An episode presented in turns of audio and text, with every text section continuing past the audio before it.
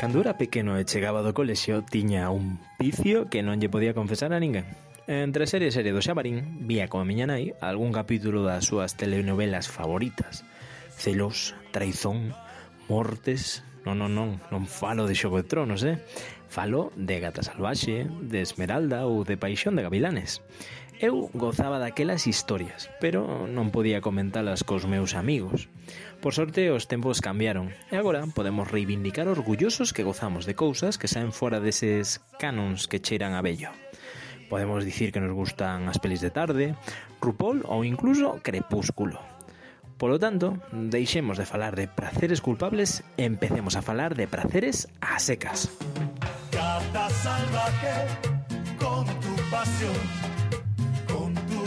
dulzura, arráncame el corazón. Gata salvaje con tu pasión.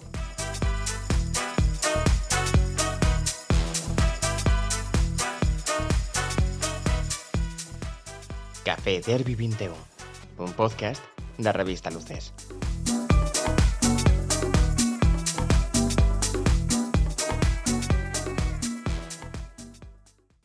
Ola, benvidos ao Café Derbi 21. Son Nico Carreira, unha semana máis, como sempre. E neste programa conto cos meus habituais, Adrián Lede. Hola, que tal? E Carme Domínguez. Hola. Estamos outra vez a través do streaming e das tecnoloxías e hoxe acompáñanos eh, unha xornalista eh, que tamén traballou en comunicación institucional en lugares eh, místicos prácticamente, divulgadora científica e tamén investigadora de tradición oral e de cultura pop. Marta Veiga Izaguirre. Moi boas. E comenzando co tema que mencionaches, Nico, da súa investigación sobre tradición oral e cultura pop, quería preguntarle a Marta por como centrou este tema en Harry Potter. Eh, según teño entendido, ti chegaches a Harry Potter pois xa sendo adulta. Entón, cal foi que che levou a que che chamara atención a investigar sobre esta obra? Pois cheguei, bueno, sendo adulta tiña 20 mm, e poucos, estaba traballando en Diario de Pontevedra e unha noite desas que saímos de traballar, eh, pois a Chus Gómez e Belén López, que as pode podedes ler no Diario de Pontevedra aínda hoxe, e máis eu saímos de traballar e fomos á sesión golfa dos cines de Vialia, e fomos ver a primeira peli de, eh, de Harry Potter, Harry Potter e la piedra filosofal, en nos cines, e interesoume pois eh, un pouco un pouco o, o mundo. Eu tiña visto pois os os libros un pouco nos andeis, non dos meus curmaus máis máis novos, sabía da existencia do fenómeno, pero eh, naquel momento eu pois cando nace saliu o primeiro o primeiro volume que foi no Reino Unido en 1997, chegaron as traducións ao español máis tarde e o galego bastante máis tarde. Pois claro, eu tiña xa unhas idades, estás entre os 18, 19, 20 anos que o último que queres ler son libros infantis ou juvenis porque ti eres super adulta, super sesuda, estás na universidade, tes que ler arte e ensaio e cousas mm, tochas e, e como importantes. Non? Eh, ben deitamos de que ese tipo de, de, de idiotez mental pois se vai indo co, co tempo. Non o digo especificamente por, eh, por Harry Potter, sino por un montón de cousas que, que deixas de ver ou de ler por, por esta... Eh, por esta posición no que te tomas que te tomas no mundo. E fomos ver aquela película Eh, foi bastante milagreiro que non quedamos quedásemos algunha das tres dormidas, era moi habitual cando saías de traballar da redacción e, e se che facía pois a, a, a unha menos cuarto que adoitaba ser esa sesión eh, pois ter mar delanteira. E a mí interesoume aquel aquel mundo. Eh, entonces a partir de aí foi que empecé a, a ler a ler os libros e a interesarme un pouco por por ese universo. E mm, ademais de polo que conta, por como a comunidade de fans eh, creou as súas propias narrativas a partir del eh, as, as eh, creacións eh, de fan art, de, eh, de as narracións eh, fanfic e demais, eh, e como de que maneira pois eh, se crea unha comunidade eh, de fans eh, a través deste tipo de narrativas transmedia. Joder, Pois, eh, eu é que a verdade nunca lin Harry Potter, son desas persoas eh, que non, non os teño nin sequera en físico, porque non me caeron nin na primeira comunión, quero dicir, nin non son desa, non son desa terna. Eh, eu estou contigo, Nico, nós somos... Eh, eu sodes Muggles, sodes Muggles completamente. Eu son de Lugo. Estades... Eh, eh, non son nin siquiera de das películas, porque de feito trabuqueime na orde, eh, vin primeiro a quinta película, creo que antes que a cuarta, entonces eh, tiven problemas para, para poder falar despois ou in, entender alguma cousa, porque eu fun como do, da, da terceira, que penso que é de O Prisionero de Azkaban, pasei a quinta, e logo non, non me encaixaban algunhas cousas, bueno, total, que liei na, bastante cas películas, entonces nin libros, nin películas, e o que sei é por, pues, por a xente bastante pesada que hai polas redes sociais que constantemente Harry e Harry e Harry. E a mí o único Harry que me interesa agora mesmo é en The Crown. Vamos a ah, ver, cando sí, vai nacer. É decir Harry Styles. Eu tamén pensaba que ibas a dicir Harry Styles, eh? Ai, mira, Harry Styles, fartísima, pero bueno, iso é outro tema. eu non, eu non lin os libros tampouco, eu vin as pelis solo. Eh, eso que pillou unha época de, de ler os libros e demais, pero non sei porque era un neno que non lía libros fora da, do colexio. Eh, lía cómics, eso sí. Eh, eh, non sei, a min as pelis gustame moito, sobre todo a tres, que é a de Alfonso Cuarón, aí a, unha peli de altísima calidade, penso, fora de uh -huh. se se as fan ou non de Harry Potter. Sí, eh, entre os Potterheads ademais é a peli favorita, eu creo. Favorita, sí. sí. E eh, non sei, nunca non podo dicir porque non lin o libro, pero home, é unha saga que, eh, é, que marcou a miña infancia porque tamén a, os rapaces nacidos nos 90 íbamos a par co, que, cos protagonistas, máis ou menos en idade. Eu teño máis ou menos a idade do, dos protas. E, e claro, empatizas moito con cando é unha cousa así. Tamén pásame con un Toy Story, que Toy Story sempre tiña a mesma idade que Andy. O cal tocaba moito o corazón, non? Home, bueno, eh, para que, non sei se para sabedes que, no nos... que de, to, de todas formas eh, os personaxes dices que naceron a, que, que foron medrando o tempo da internacional dos 90 realmente os personaxes nos libros naceron eh, entre 80 e 81 son son genial. eh, son os libros ademais que se vos, bueno, si vos fixades nas pelis, non hai non, ningué, ningún deles na vida eh, fora do mundo máxico teñen un teléfono móvil, é unha narrativa pre eh, redes sociais, eh, pre eh, desenvolvemento da internet de uso doméstico e, e demais. Sí, de feito é extraño en comparación con outros fenómenos tipo eh, os xogos da fame de Susan Collins, eh, todo este tipo de outras, eh, el corredor do laberinto, etc, etc, etc, que parece que a tecnoloxía é como un constante e no caso de Harry Potter é moito máis eh, pois a mitoloxía, a, a esta tradición eh, máis europea, porque, bueno, ao fin e ao cabo, os leprechauns e todas estas criaturas en Galicia teñen as súas, os seus equivalentes, que dicir, son figuras mitolóxicas que se adaptan e to... non sei, Harry Potter sí que neste sentido non non caerá nunca neste neste punto de que a tecnoloxía en realidade é tradición máxica, é dicir, a varita sí. é unha, unha forma de tecnoloxía tradicional. Sí, no, e ademais eh, hai que ver que os personaxes máxicos que viven menos en contacto cos muggles, pues alucinan con, con tecnoloxía como as pilas de batería, por exemplo ou mechero, consideran que super, que, que é unha tecnoloxía super depurada. Eh, eh, eh, sí que é certo que, que neste caso é un reciclado e unha bastardización de unha forma de tradición oral, de mitos, eh, e de e de relatos orais que existen, bueno, non só en Europa, sino, sino en todo o mundo e que se van pois, un pouco reciclando eh, que se van transformando e que crean pois, unha, unha mitoloxía pop ou unha, eh, un folclore pop para o terceiro milenio. Eh, pero, é un ter, eh, pero é un folclore pop do terceiro milenio que ten elementos pois, eh, do das sociedades tradicionais que eran eh, ágrafas ou, ou, ou que aínda non, non coñecían a, a escrita, por exemplo, que realmente non é ningún invento novo, é simplemente pois, unha, eh, unha transformación permanente, non? E, e, e reutilización do, do mito. Sí, pero mm, a mí pareceme curioso que es, este alcance global e, e xa para abrir tamén a outras sagas e outra eh, a, con, con, non sei, consigue eh, desde uns anos 90 que están aí a volta da esquina, quero dicir, os anos 90 están a catro patadas en cigarro. Mm, consigue o que, por exemplo, Tolkien non consigue con un universo máxico moi moi similar.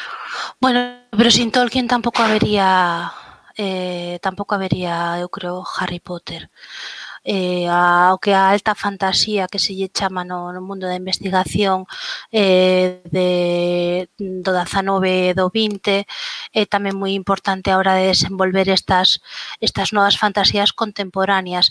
A diferencia, eu creo que neste caso está nas coincidencias temporais.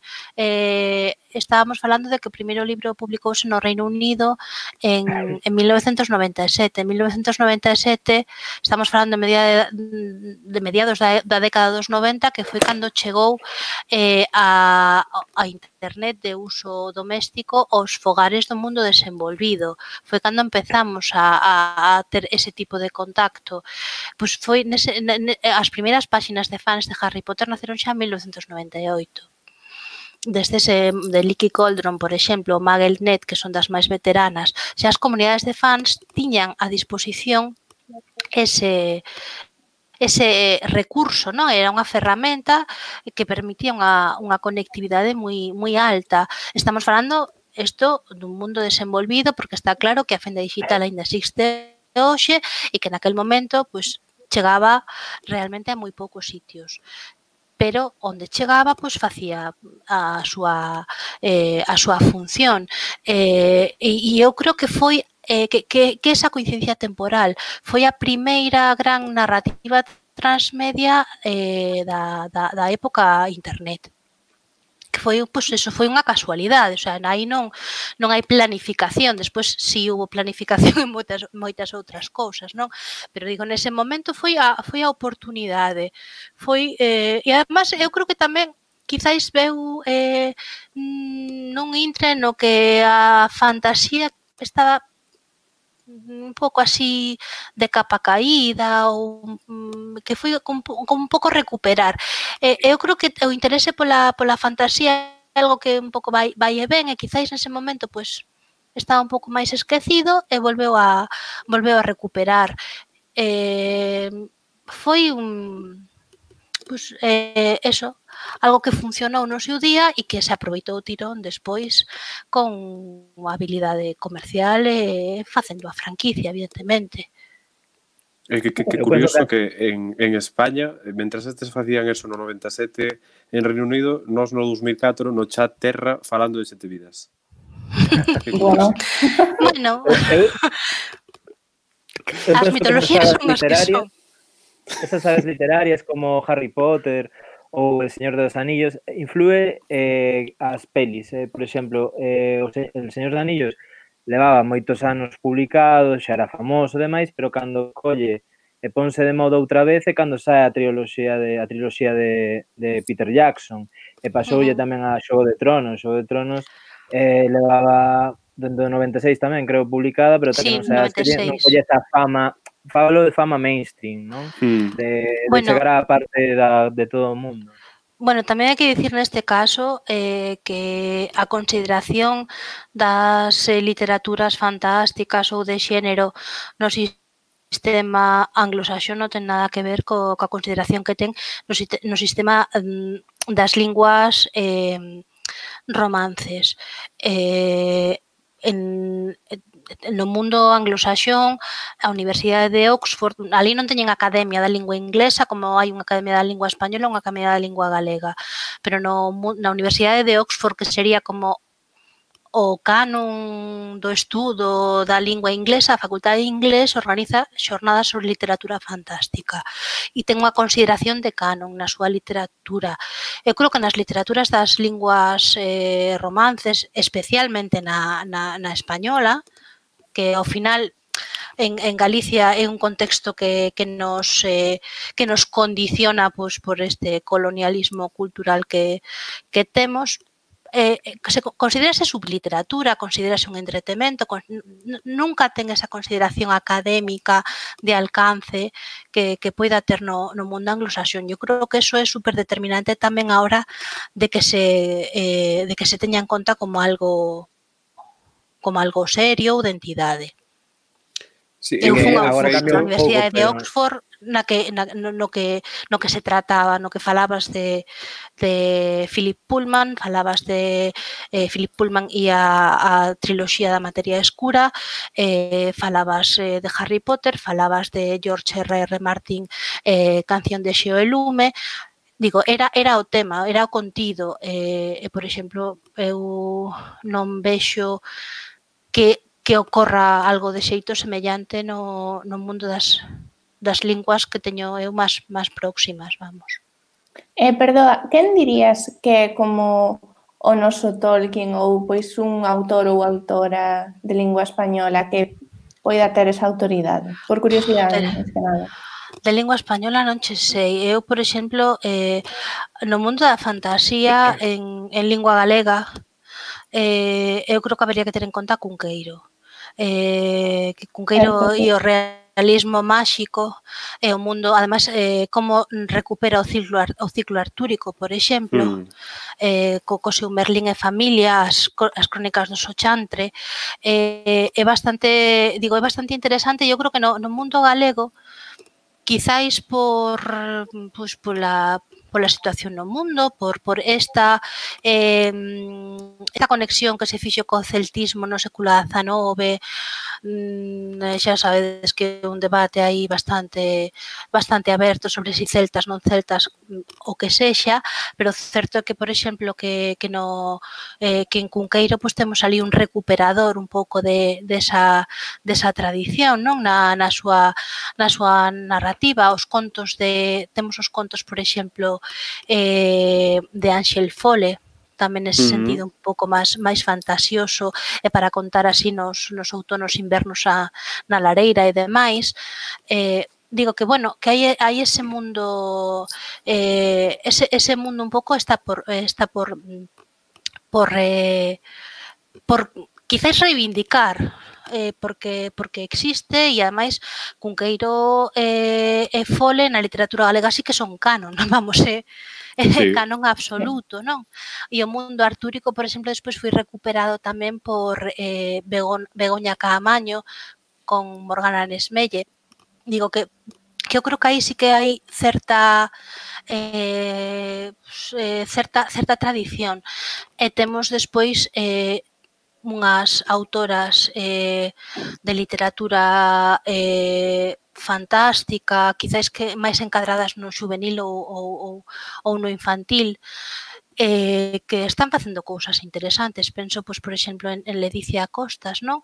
Que, mm. que a parte da fantasía tamén traballa un pouco o xénero do steampunk ou eh, a autora de Burela, eh, Sabela González Panizo, que ten unha triloxía que se chama Scroll as crónicas de Landereina, eh, protagonizada por dúas amazonas e inspirada lixeiramente en Xena mm, Princesa Guerrera, que era a serie que, era, que la vía cando estaba de Erasmus en Francia.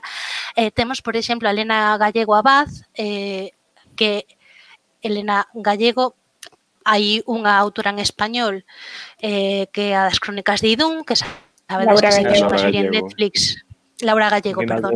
Sí, que se fixo unha, unha serie en Netflix eh, de mm, pouca fortuna. De élite, serie de élite. Por, por mm, culpa da dobraxe, eh, pero temos unha autora en galego que se chama Elena Gallego Abad, que escribe Dragal, por exemplo, que creo que xa vai pono, que debe ir polo quinto ou sexto tomo, que é a historia de dun rapaz de do Morrazo, pois que se convirte en dragón mentras vai ao instituto. Eh, entonces, e está moi conectado ademais pois co mm, coa iconografía do románico da zona, coas lendas das pozas dos mouros e das mouras. Digo que que sí que hai unha vontade, non, por por aproveitar eh, ese tipo de mm, ese tipo de, de mitos e de tradición oral que temos e de narrativas Eh, o que pasa que, claro, eh, desde unha lingua e unha culturas pois, minorizadas, eh, pois, ás veces non é moi doado chegar así a públicos moi masivos, sobre todo pois, se non hai se non hai demasiados apoios e se estamos tamén nese contexto pois, de, de competencia non co, co que se producen en, en español que, que ao final pois, ten moitísimas máis cales para chegar. Eh, eh, Adrián sí que tiña apuntou unha cousa interesante que é como eh, o medio audiovisual, da igual, como se un, un documental na dúas, eh, sirve para reivindicar e traer outra vez a, a actualidade, pois eso, eh, Xogo de Tronos, que eu diría que en saga o único que nos últimos 30 anos foi capaz de rivalizar con Harry Potter. A nivel popularidade e comunidade de, de, que se xeraba eh, fora, eu diría que Xogo de Tronos. E despois, non podo evitar pensar tamén nos cómics de en Estados Unidos, a cultura do cómic, e Thor, e todo este tipo de, de heróis e mitoloxías recuperadas e recicladas para transformar eh, no formato superheroe americano. E, e eso pois é outra forma de coller as mitoloxías, as tradicións orais e metelas de golpe. E mira que o cine de Marvel se non ten dado, porque madre mía. Home, ahora mismo en, creo que en franquicia cinematográfica é, é a máis eh, exitosa en, mm. en, en público e en, en, vamos, en billeteira, evidentemente. Home, o, o mundo dos, da banda deseñada estadounidense está de superheroes xa sabedes que naceu na segunda, o sea, durante a, no contexto da Segunda Guerra Mundial para animar non a, a, a, a población a entender a necesidade de intervir na Segunda Guerra Mundial. Eh, foi unha, unha idea da loita contra contra o nazi eh, naquel momento que, que se utilizou esta, esta vía de difusión popular e masiva para chegar os, os grandes os grandes públicos. Aí naceron o Capitán América ou Wonder Woman. De feito, o do Capitán América contase na saga de Marvel, pois así como hmm. esta fabricación publicitaria. Hmm. Efectivamente. Sí, e o, o mundo de George R. R. Martin, a min, que um, ademais que son libros que me gustan moitísimo, teño lido pre teño lido eh, o que puiden, fanfics mm, bastante tamén, eh, eh, vin a serie evidentemente, o que me dá a sensación de que tuvo moita pegada na cultura pop naquel momento, pero ahora que pasou pois, como un ano e medio, dous anos desde, desde o finale, tamén me dá esa idea de que pasou un pouco como se si hai, houvese moitísimo tempo que aconteceu. Pero Home, eu cando, a cagas, hasta, cando a cagas no o claro. suele pasar que prefires olvidalo. Penso que por no, digo cousas. que... O final que non gustou, eh, logo ah. que, que hoxe en día os fenómenos duran unha semana. Menos. Xa, pero digo a semana que eu pasada, esperaba... A serie do, do, eu esperaba unha pegada... E agora é gambito de, de dama mm. esta, mm. non? A semana que vén será outra. Eu teño aí un problema con, con Gambito de Dama teño un problema moi grande que lle chamo la dama del Gambito. no, no puedo evitarlo. El chamboyé, gambito de gamba.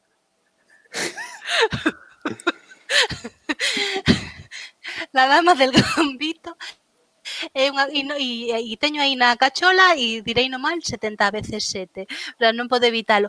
Home, si, sí, vamos a ver, este é un mundo moi efémero, pero por eso eh, vos comentaba que aínda cando estamos falando de, de estamos falando de Harry Potter e a comunidade de fans debe ser moi insistente porque cada vez que pasa unha cousa nos sale o gif de Leviosa, no Leviosa, digo que, que eh, a xente fala dos patronus, eh, de certo tipo de cosas, digo, forma parte eh, desa... Eh, desa mitoloxía pop, desa, de, dese folclore non do terceiro milenio. Pero eu creo que, mm. que a, min, a min dame a sensación de, de que con, con Canción de Xeo e Lume desaparece un pouco a pegada da, da cultura eh, da cultura pop xeral, mainstream, fora do mm. nicho, vamos a ver, mm. que, que quedou un pouco máis, ou si, sí, a xente estaba moi decepcionada co, co final, eh, estaba moi decepcionada con certo tipo... Eu teño que decir que mm, spoiler por todas partes ou destripe ou como se lle chame que eu a, a entronización de, de, de Sansa como Queen in the North xa ou tiña visto desde como a cuarta quinta temporada. Escribí un artigo en, en Luces sobre que iba a quedar Sans ali sobre un monte de cadáveres a comer pastéis de limón ao final da ao final do conto e estou super contenta comigo misma porque debe ser das poucas veces destas que tuven así como unha premonición tan tan tan clara con, con ese tema.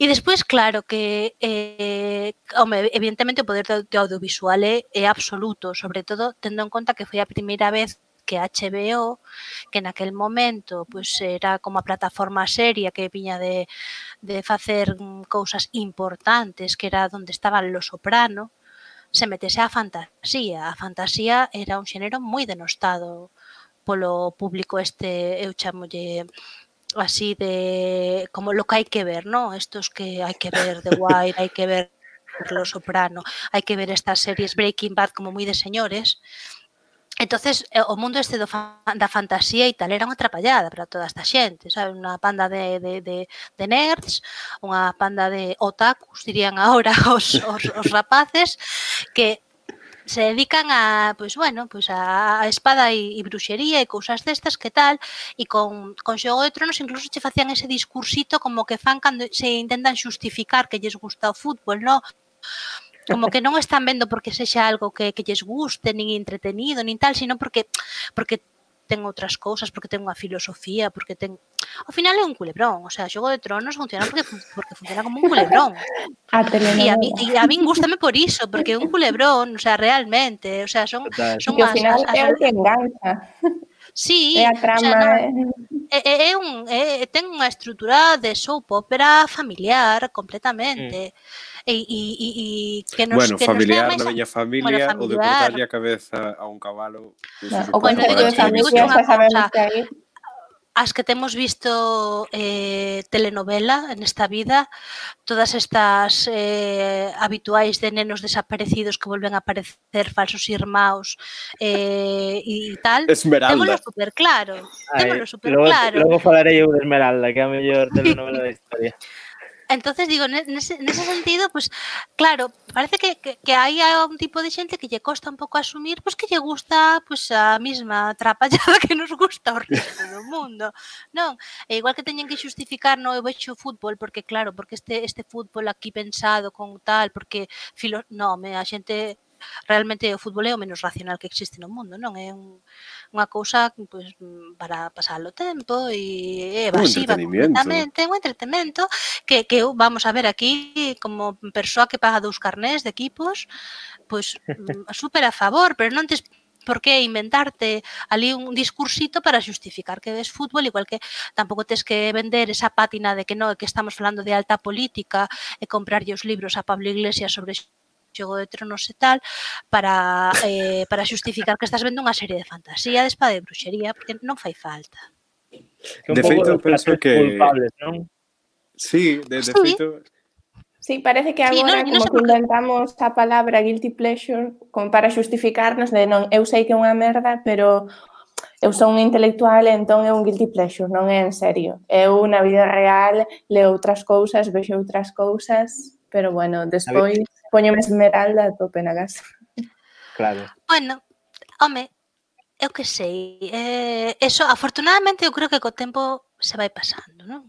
Eso eu penso que ven un pouco do Reino Unido, que pasaron demasiado rápido do pan cas Spice Girls e eso a xente non se podía contener, porque obviamente tú ves de estar aí eh, God Save the Queen e eh, Anarchy e todo, e de repente pues, estás facendo un test de BuzzFeed ou da superpop dos anos 90 de que Spice Girls soi. É que houve moito farsante durante anos que eh, finxiu ser o que non era polos seus gustos. Agora están desenmascarando esa xente. E xa non bueno, pero... da igual o que te guste. Pode ser brillante, eh, ver, eu que sei, eh, escoitar as Spice Girls, ser unha persoa brillante. No, Total. e de feito é como eh, guai ter esas cousiñas de ai, mira, eu tamén rebaixo a ver isto, eu desfruto moito e tal.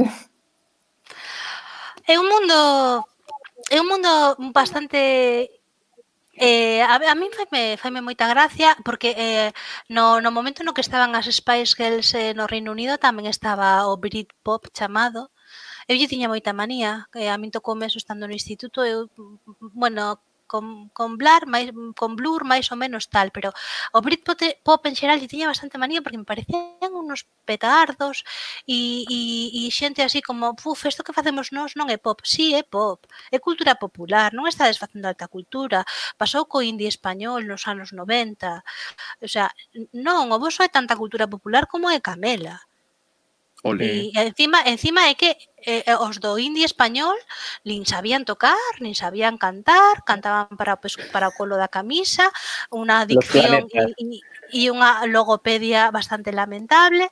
E, e, e eu digo, e pensades que estás facendo alta cultura e unha cousa elevada para outro tipo de públicos diferente o que fan outros mm, grupos eh, de músicas populares? Pois non. Al final... E jódeme reconocerla, eh, eh, porque mira que me gusta Love of Lesbian, pero...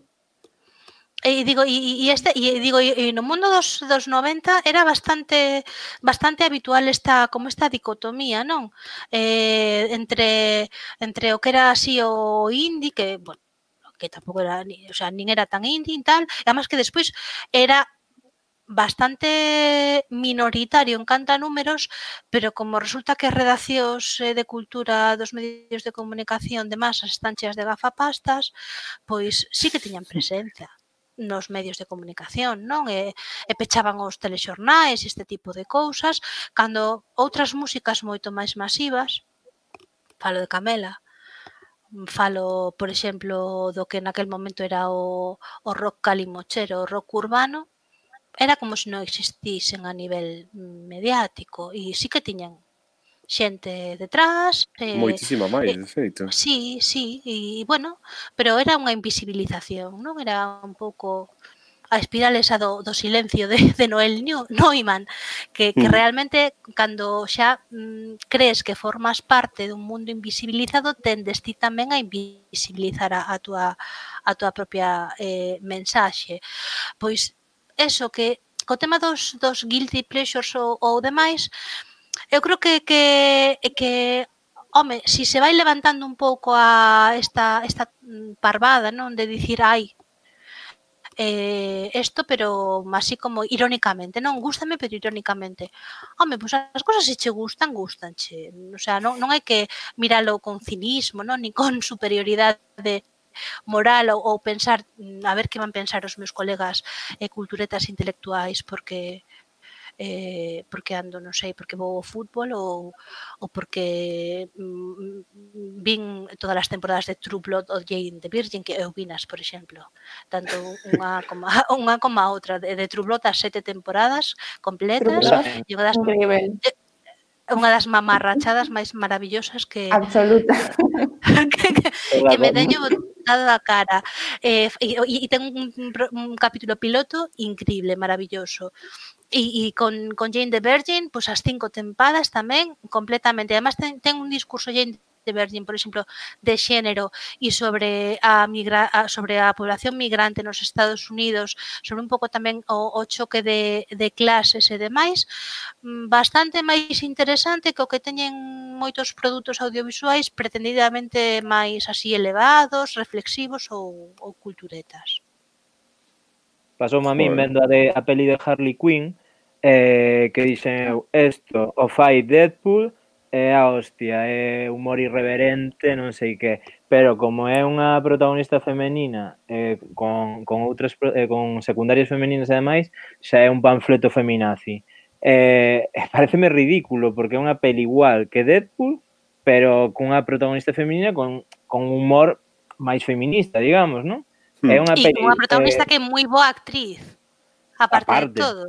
Para o novo que aparte, aparte de, a película se empeza cunha mensaxe que, que Harley Quinn non necesita o Joker, que como uh -huh. que empodérase, non?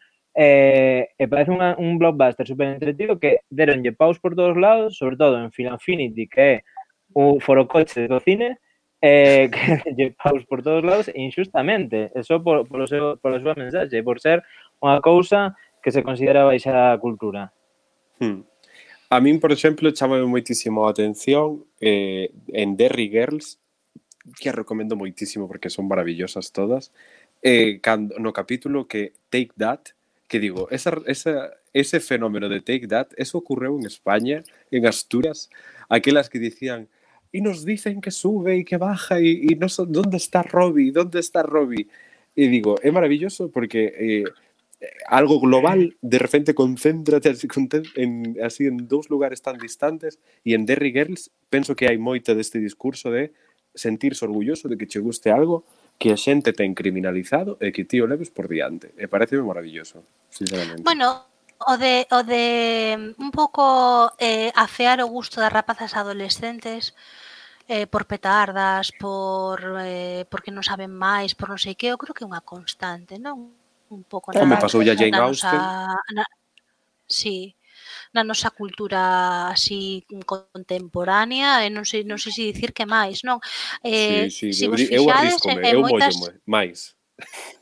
Eh, eh, eh, eh en, se vos fixades en En moitas series, os personaxes que están protagonizados por eh, rapazas adolescentes son os máis odiados, casi con E dices, e mm, por que volvemos a Xogo de Tronos? Por que a xente lle ten tanta manía a Sansa? O sea, con esa galería de personaxes que tes aí terribles, que fan cousas horrorosas, resulta que a que máis odiaban durante moito tempo era a niñata adolescente de 13 anos. A ver, eu querería ver a todas a xente se tuvese 13 anos, cal sería as, o seu comportamento, non? En, en The Americans eh, o, o personaxe da filla adolescente dos, dos protas tamén mm, vamos, teñena eh, eh, debaixo dun dente. Eh, en Homeland, eh, a filla adolescente do protagonista é odiadísima. Digo, é un, é un tipo de, de, de arquetipo, non? Como de, de niñata pava. Wife non vin The Good Wife, pero en bueno, The Good Wife é terrible porque a filla ten unha conversión cristiana e volvese terrible. E eh, eh, que dan chegares de partilla a cabeza con... Pero eu penso que xa escrita así, para que lle collas... Mm. Porque non é a mítica no, pero rebelde, as é todo o contrario. As, as, Eu as adolescentes, eu de verdade que, que xa son unha señora que estou moi lonxe de ser adolescente, podría ter fillas adolescentes. Eu estou con elas completamente Exactamente, de verdade. Eh, porque porque sei o que é sentirse fora de todo e, e completamente incomprendida e, e pensar que nunca eres abondo boa, que, que, que eres demasiado niñata, que che gustan cousas cursis, que non sei que, mm, con vos estou mm, para sempre.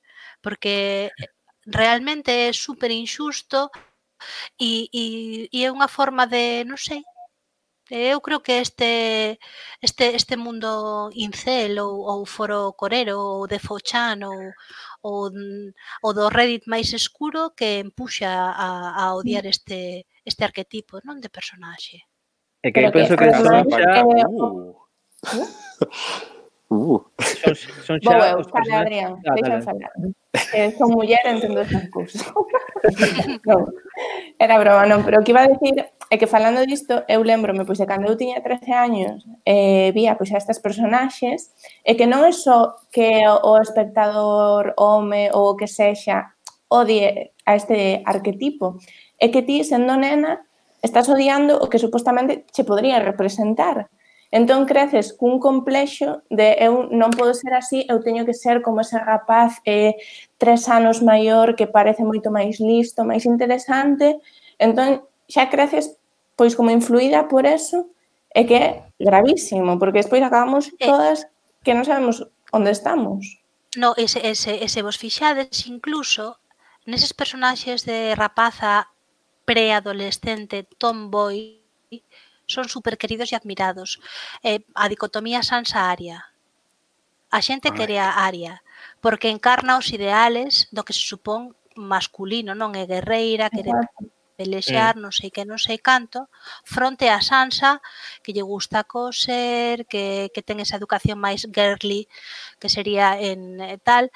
Digo, esto, esta transgresión non de, de abrazar o, o masculino perdónase cando é unha nena, unha preadolescente, pero hai despois que pasa coas eh, mulleres adultas Tomboy. E o problema tamén é que despois Sansa pois deixa de ser ese estereotipo de quero coser e quere facer a guerra. Agora xa non a odiamos porque cose, agora a odiamos porque quere porque ter poder como o resto, sí, como o resto de personaxes. Entón, E cando se fala de, de cando se diga agora en plan faltan personaxes femeninas no cine, non sei que, que san os míticos eh, a defender que non, que sempre existiron, poñen de exemplo a Sarah Connor de Terminator e a, e a Ripley de Alien, que son dúas mulleres moi masculinizadas, eh, dúas, mm. dúas heroínas moi masculinizadas, que son como homes ao final, non? Mm. Eh, esa, mesma, esa mesma xente logo, por exemplo, eh, falando de, por exemplo, Breaking Bad, o personaxe, a, a muller de, do protagonista era odiadísima, eh, Skyler puta era unha das frases máis famosas que se repetía na internet eh, para falar de, desa de muller que o único que facía era ser unha persoa cabal que non quería que o seu marido fora un, un narcotraficante. Eh, ela era o, a mala para, para esa xente, o mesmo que a muller de Tony Soprano, a muller de, de Don Draper en Mad Men, todas esas mulleres. Eh, a Maidos Stark en un xogo de tronos. Tamén, Sí. Todas esas mulleres que están, ou Cersei incluso, que, mm. a ver, é un pouco mala, pero que dicir, ten os seus motivos. Eh, te, sempre son criticadas, non? E cando poñen de exemplo, poñen mulleres que teñen eh, características de homes, de héroes. Uh -huh. Sí, pasou hasta Claire Underwood en, en House of Cards eh, antes de ela tomar maior protagonismo todo o mundo a criticaba moitísimo porque dicía que limitaba o que facía Kevin Spacey bueno, pois menos mal que o limitou, porque se non chega a limitar a Kevin Spacey, onde hubiéramos chegado. A verdade. bueno, é que a última temporada ten moi moi mala crítica ou non está Kevin Spacey oh, de ser a prota? Pois a mí gustou un montón, vou dicir. Bueno, eh, sucede un pouco coa, coa pasou coa franquicia Star Wars, sobre todo coas últimas películas, as que mm. eh, unha das grandes recriminacións creo que dos fans de Bello, eu nunca fun especialmente fan de, de Star Wars, vamos é un mundo mm, que o observo con bastante distancia, pero sí que sí que puiden puiden ver que que se lle, que dos fans de Bello de primeira de primeira vaga, poderíamos dicir, lle recriminaba moitísimo a franquicia pois que que lle deixase demasiado espazo pois a ás mulleres e aos personaxes non brancos como para ser moi sí. woke e, e que en detrimento da, da historia ou demais que eu non entendo porque o feito de que unha personaxe sexa muller, home mm, mm, blanco negro, ou negro ten que ser sí. en detrimento da historia non, non, non sei por que non poden desenvolver a historia ou unha trama exactamente igual Mm, que non, que non é realista que haxa tantas mulleres comandantes. Home, estás vendo robots que falan, deben ser moi realistas, pero claro, que haxa unha, unha muller con, con, con poder e mando, pois pues non é realista. Home, no, temos un chihuaca de 2 metros, 3 sí. metros, andando entre nós, pero o surrealista de aquí é que a que mande se chama muller. Claro, claro, é que a, que a muller teña... É como, como falaban co tema da sirenita, non? Cando iban a escoller para a peli en, en imaxe eh, real unha, unha actriz eh, negra que dice, no, es que non é realista, me estás falando dunha sirena que ten unha cola de pescado, é un ser mitolóxico. E es que Andersen mm, ah, Home, pois pues Andersen non dixo de, de, de non sei, ainda que, que dixera. Que eh. non é. Andersen dixo que era racista, non que, non que era negra. Como Entonces, digo que hai, hai... Quen dixo que era hai... no que era... bueno. Pois non sei, pois ten, ten o sea, a cola de pescado parece super ben a todos, é un ser mitolóxico e tal, non sei que, pero pff, pero que poida ser unha actriz negra, pois se nos poñen os pelos crechos, non? Home, pois eu que sei, eh? ademais estamos falando de fantasía, o sea, aquí hai cosas que deben ser verosímiles, pero non teñen que ser realistas en ningún caso. É que despois penso no Zeus de Disney, da película de debuxos, e digo, pero se Zeus é moreno latino, cun pelo teñido amarillo platino, que madre mía, que parece un dandy da República Dominicana. E a ninguén lle parece raro no medio do Olimpo que sexan todos blancos impolutos e de algún color máis e que este Zeus no medio que parece eh, un marido de Sara Montiel. mellor toma, toma rayos. Uvos. sí. Boa, estou pensando, estás falando do pelo, estou pensando no, no pelo que lle puxeron a, a Colin Farrell como Alejandro eh, Magno. Magno. En Troya. Brutalísimo.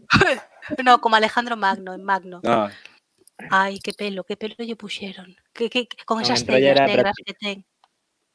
En Troya era Brad Pitt, sí, pero con esas, esas Sí. cellas negras que ten o, o, o, o Colin Farrell con ese acento irlandés, eh, eh, eh, eh ese, ese, ese, esa, esa camomila no, no, no pelo, maravillosa y camomila intea, minuto publicitario. Eh, fantástico, fantástico. A mí iso, pareceu iso, eso, iso, eh, iso non é rigurosidade, non? Que, que teño o pelo teñido de, na guerra de Alejandro Magno, eso está perfectamente. Vamos, non é mitoloxía. Pero xa que falamos de publicitario xa que falamos de, de Guilty Pleasures, pero que non o son, eh, podemos recomendar así alguna cousa da que nos sentimos orgullosos de, de disfrutar ou de haber disfrutado ou, ou demais, non? Se vos parece ben. Efectivamente, somos, somos raros e orgullosos, querida Academia. Pois non sei quen quer empezar polo seu, pola súa cantinela. Empezo eu. Veña, vai. Veña, xa que propuxen, Bueno, eu era moi fan, bueno, outro día, eh, cando falaron de a mítica pregunta de onde estabas no 11S, recordei que eu estaba esperando para empezar a Betty la Fea. E eh, eu era moi fan, sobre todo de neno, de, de todas as telenovelas eh, que votaban. Eh, a miña nai compraba revista telenovela. Temos en VHS Corazón Salvaje.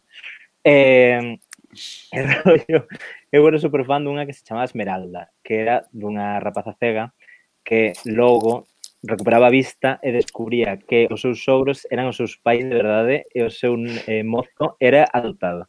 Bueno, esa é maravillosa. Pero a que quero recomendar é a serie que hai en Netflix de Luis Miguel, que é como unha telenovela actualizada, é boísima, porque o, o pai, que é Luisito Rey, que, que era español, eh, e o fai Óscar Jaenada, é un dos maiores eh, villanos da historia das series da televisión. Un moi bo representante, eso sí, que, pero como representante moi ben, como pai fatal. E non sei se mataría a nai de Luis Miguel, pero bueno, eso xa, xa se desvelará pouco a pouco.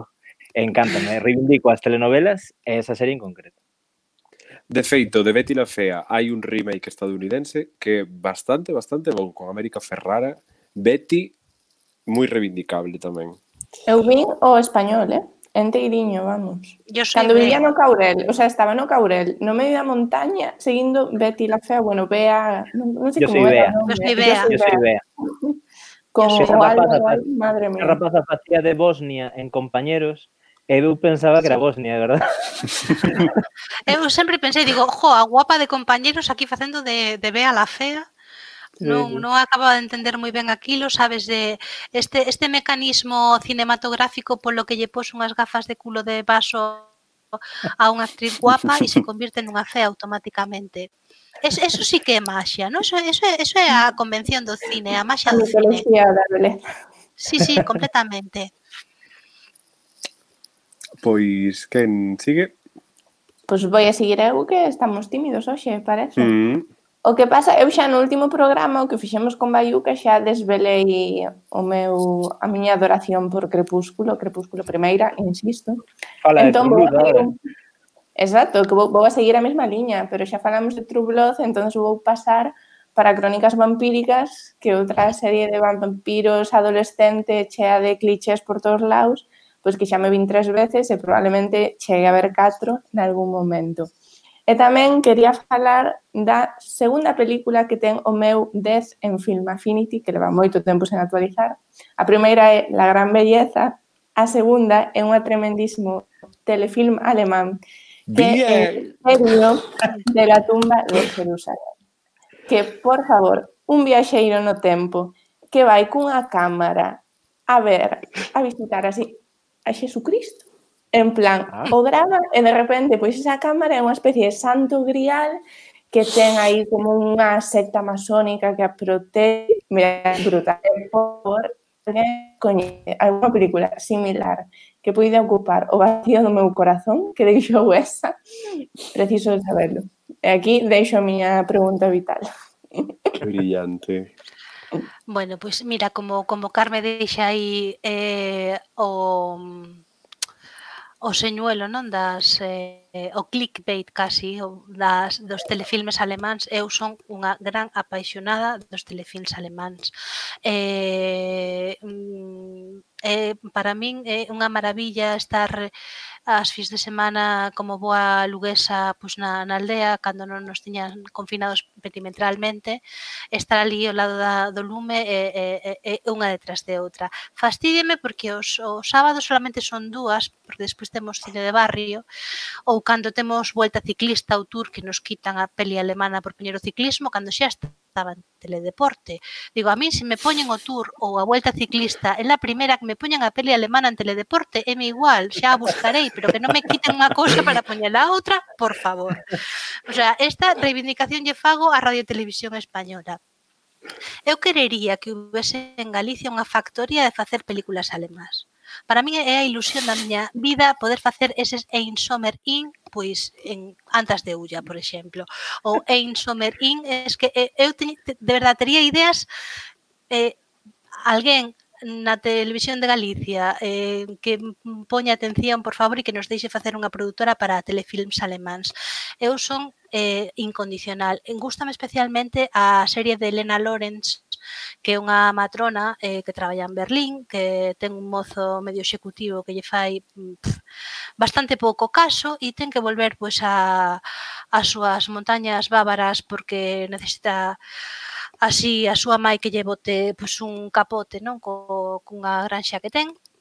Entonces Lena, eh, o mundo de Lena Lawrence que mm, debe ir máis aló das 15 películas. Está eh, protagonizado por Patricia Audlitsky, non sei como se di, eh, espero non ter enfadado moito aos xermanófilos. Pois eh, esta muller pois eh, deixa o seu traballo de matrona en Berlín, eh, o mozo resulta que, que lle poñía os cornos coa súa mellor amiga. É un tropo bastante habitual tamén no telefilm alemán, mulleres de mediana idade que acaban mandando pois, todo un pouco a paseo porque descubren que tiñan ali pois unha parella que pasaba bastante delas ou ou que as eh, ninguneaba ou ou que lles poñía os cornos ou todo xunto. entonces mm, volven á casa ou van a algunha contorna rural e descubrense a se mesmas.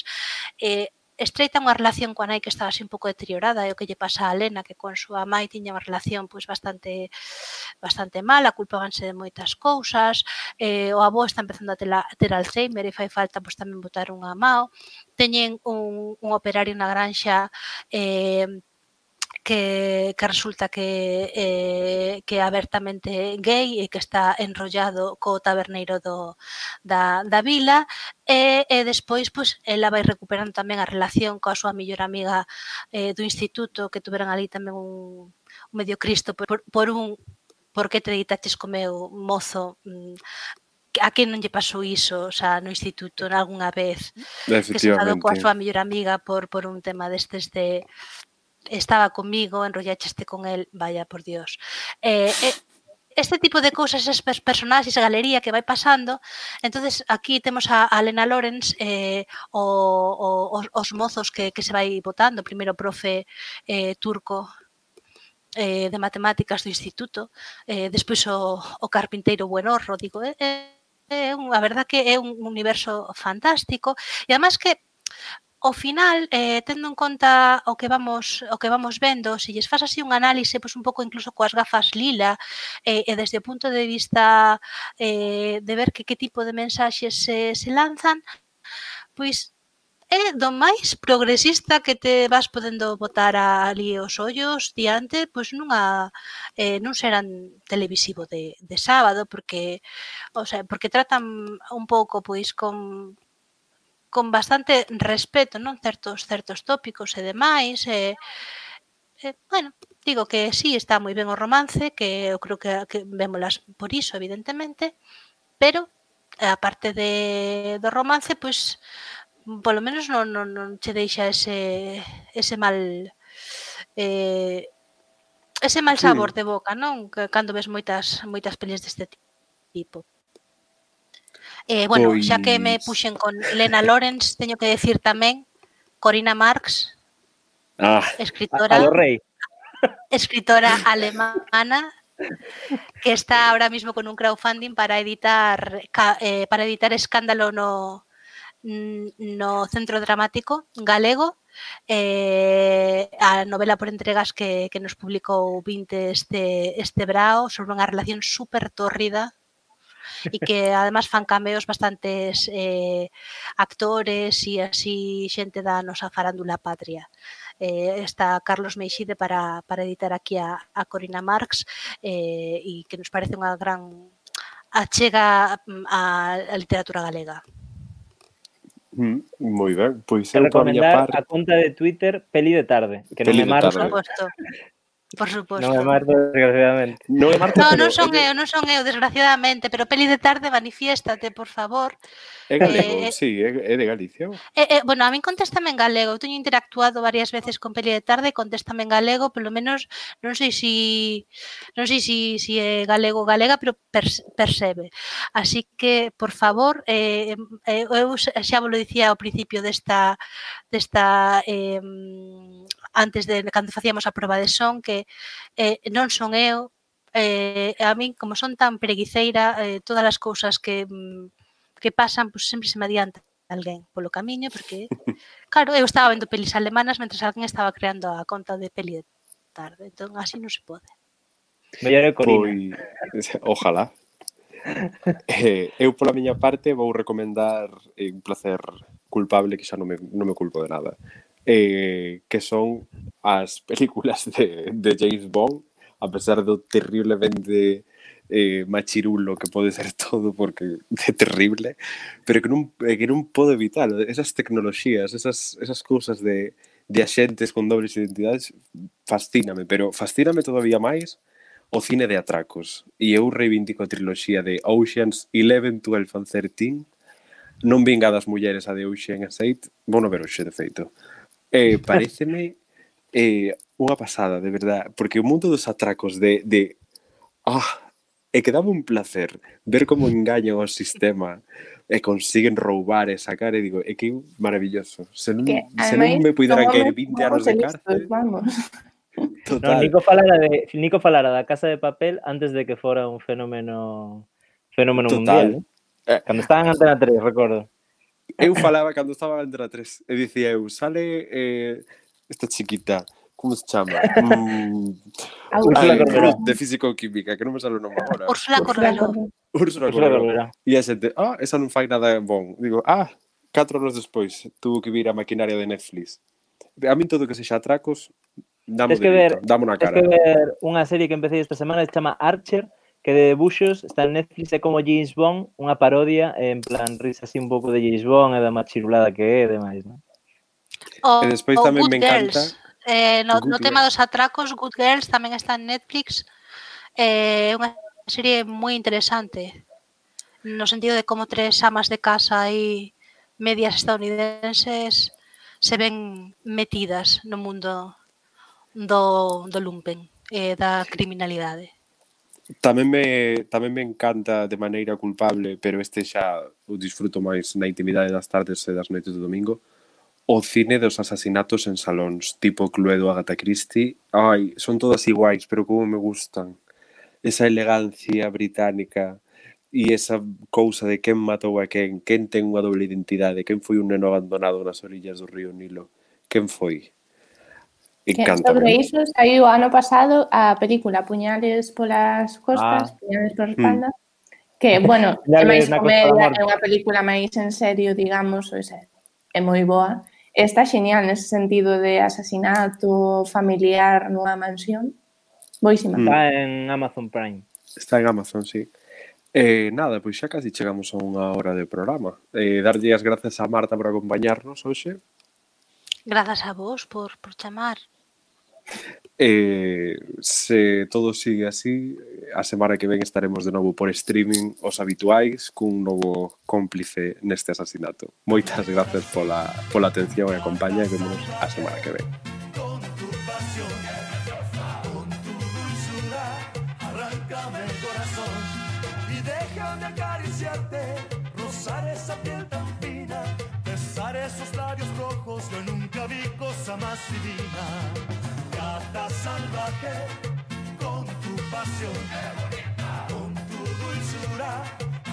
Arráncame el corazón. Gata salvaje con tu pasión, con tu dulzura, arráncame el corazón.